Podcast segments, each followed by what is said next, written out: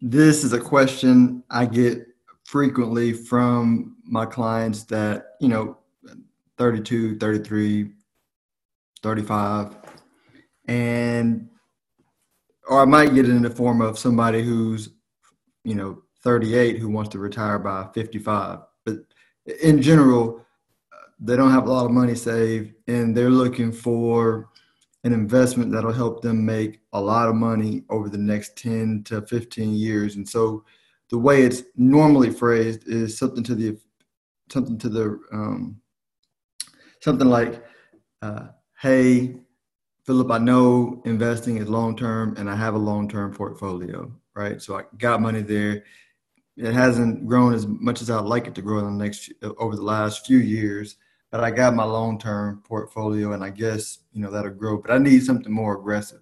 I need something that's going to grow faster because by 45, I want to be in a position to where I don't I don't have to work anymore, and you know I I just I just know I need something that's a little bit better and a little bit more faster.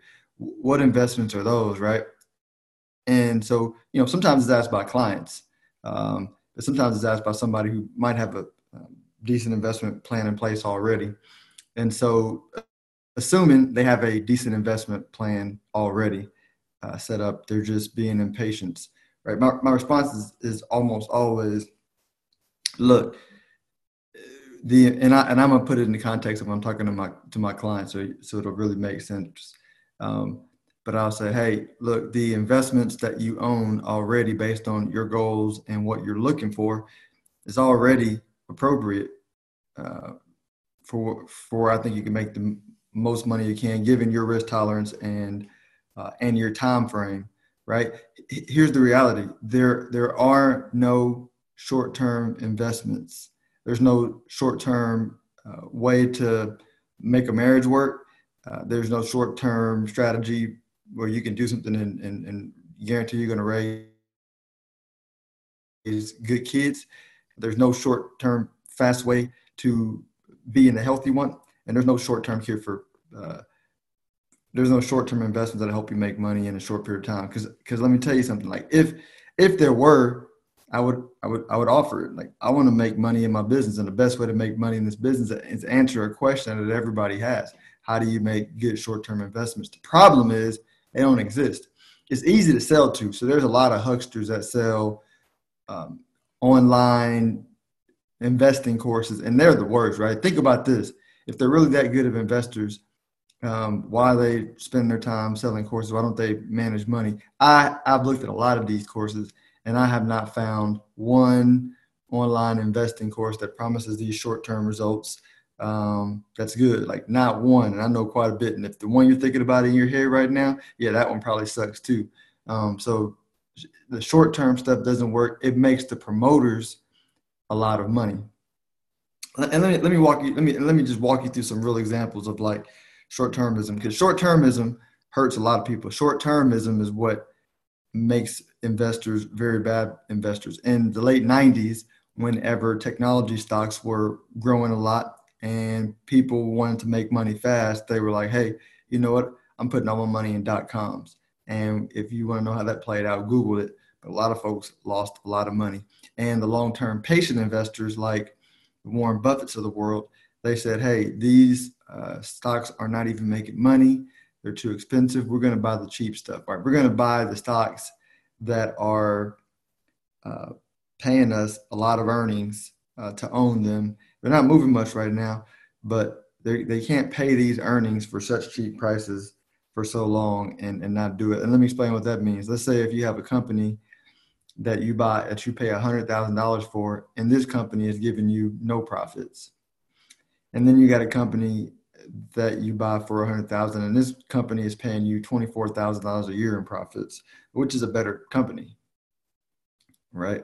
Um, the one that's paying twenty four thousand, uh, the one you pay twenty four thousand dollars a year in profit, and that was not a super perfect analogy uh, for for this for what was going on then, but it gives you the idea. A lot of people were like paying money uh, for stocks that were making no money for the promise of just because it, but just because the stock was going up, right? Just because they said, well, it's 100 now, but it's going to be 200,000 by the end of the year. right? I'm like, well, I'd like my 100 here, even if it doesn't move 200 by the end of the year, because I'm getting paid a good amount of income and I'm buying it at a really good price. And that's what a lot of folks were not doing in 99. So the market crashed, and the ones that owned the good companies, they ended up finally uh, getting value what they were supposed to. And those investors made a lot of money in the early 2000s, right? Fast forward to 2005, 2006, 2007, the same thing happened where people were wanting to buy real estate. Same thing, real estate that wasn't cash flowing, uh, real estate that they felt like they can flip and sell for a higher price later, even though that the income you were receiving on a property wasn't much, if anything, at all. And that played out and crashed and hurt a bunch of people. And everybody ran away from real estate and ran away from the stock market in 2008 crash. And fast forward, you know, six, seven, eight, nine years after that crash, uh, the people that just, you know, weren't short term and embraced their fears and bought assets at cheap prices in 08, 09, 2010, they looked like they were super smart, you know, later on, but it really was just they they were long term. They were saying, hey, look, it's not that difficult. I want to look at how much rental income or how much uh, earnings or dividends or whatever metric you use is this company paying me and how do I buy it cheap? And if you can buy it cheap, you know, what happens in the short term doesn't affect you much, right? If the market drops, who cares? You bought the company at a price that you felt was good, and a price that you feel is good will give you an idea of what you can expect the return to be over. When I say over the long term, and by long term I mean I like to use seven to ten years because that gives you enough time for a cycle to play out. Cycle meaning boom and bust. So you say, okay, over 17 year period, here's the return I expect. Either that's good or that's bad. But if you buy it and you think that it's good and you've done your homework, then whatever happens in the short term, you're not worried about it. You don't have to think, oh, uh, the you know, what if the market's going to drop, or what is the Fed Reserve going to do, or, or, or, or, right? You bought an asset that's good, based on your analysis, and you and you hold it. Here's the problem with doing that: when you have a market uh, like this one, or like the late '90s one, you know, or you know, when the bubble up in real estate, you can have a time period where asset prices are acting ridiculous. Things that should not be going up are going up no matter what, and you look like an idiot because you got you know people who have stories of making money on those dumb, you know, and I'm using air quotes on those investments that Philip is calling quote unquote dumb. But it's it's to play out like lightness wins in the long term, right? The good, and, and if you watch episode of comics, the, the bad guy wins like for most of the movie until the end. It feels like. Same thing with investing. When you when you have the right investment strategy and you're buying based on uh, asset prices or value, right? You're gonna look not smart for a long time until the boom bust cycle works itself through, and then you look smart uh, a whole lot later. And so it, it requires patience. Y'all, trust me, it's, it's not that difficult. You know, right now, the number one question I get asked about are is cannabis stocks, which are expensive, which you don't have a you don't have a clear company with a moat, right? You hear me talk about moats a lot, a monopoly or big competitive advantage. So it's not cheap. Can't find one with a moat. I'm not interested. There are too many good cheap companies um, that you can buy uh, that have a moat, or you can just buy a basket of cheap companies that are good. Like for for example, right? And this is I'm just educating you on what I'm considered cheap, not making any investment recommendations. But um, marijuana, uh, not marijuana stocks, um, emerging market stocks. Um, you know, emerging markets being you know um, countries like India, Brazil, China, Mexico. Emerging market stocks are relatively cheap right now. Energy stocks are cheap. Commodity company stocks are cheap. Bank stocks are cheap. And when they're cheap like this, it it it it, it has a higher than average expected rate of return over the next seven to 10 years, the, the, the long term. And so you buy it and you hold and you wait. Is the market going to realize the value of it anytime soon? I don't know and I don't care. I have a seven to I have a seven to 10 year time frame. By the way, it may take 15 years for the value to be realized. I don't care. Right. What I what I do know is in every aspect of life, patience pays off. What I do know is if I can buy an asset that pays me more income on average than an asset that pays me less income on average, all things being equal, it's a better deal. And so I want to go where nobody's looking. I want to go where it's not sexy. Nobody's talking about emerging market right now. Nobody's talking about international stocks right now. They're talking about Brexit and they're afraid. They're talking about China slowing down, right? Nobody's talking about energy stocks because they lost so much over the last three, four, five years. Nobody's talking about healthcare stocks. Nobody's talking about bank stocks and financial stocks right now.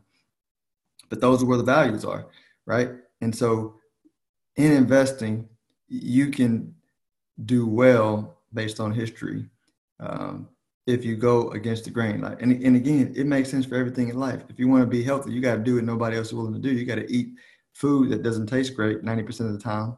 Uh, and then you have to get force pain on your body through exercise four or five days a week. Like it's hard, it's difficult. And by the way, the results don't show after the first 100 workouts. It takes months and months, sometimes years of working out before you see the results that you feel comfortable with. Same thing in investing, right? You have to be patient. Don't look for the short term. There are no short term fixes. It's why most people are better investments. Trust me, the people that are telling you about all the money that they've made in investments, ask them how long, right? If it's anything less than 10 years, they're just riding the wave of this current market cycle. They're not smart. You're not missing anything, trust me. I've been through a couple of these, and through my history studies, I, have read through ones going back two, three, four hundred years, right? And the same thing plays out over and over and over again. So I'm really hoping this helps somebody. This, I'm going to add one more thing to y'all. That's that's really really important. What a lot of times somebody's asking whenever they ask me that question, they're saying, "Hey, look, by 45, I'm not really meaning I'm going to retire. I'm not saying I'm going to just do nothing, but I don't have to worry about money. And that's a whole different deal. That's more of a, hey, you probably need to get a side hustle or a business that pays you the amount of money that you need to pay and build that over the next 10 15 years. Because it's, it's very reasonable for you to have your own business with income that you own and control that can pay you the amount of money you need to be comfortable in the lifestyle. But that's through a business. That's where you trade time and then you can invest resources, time and resources into something that will allow you to be financially free. And all day long, I think uh, a good business is a good way to go if you want to be financially independent, quote unquote, in the next 10 to 15 years.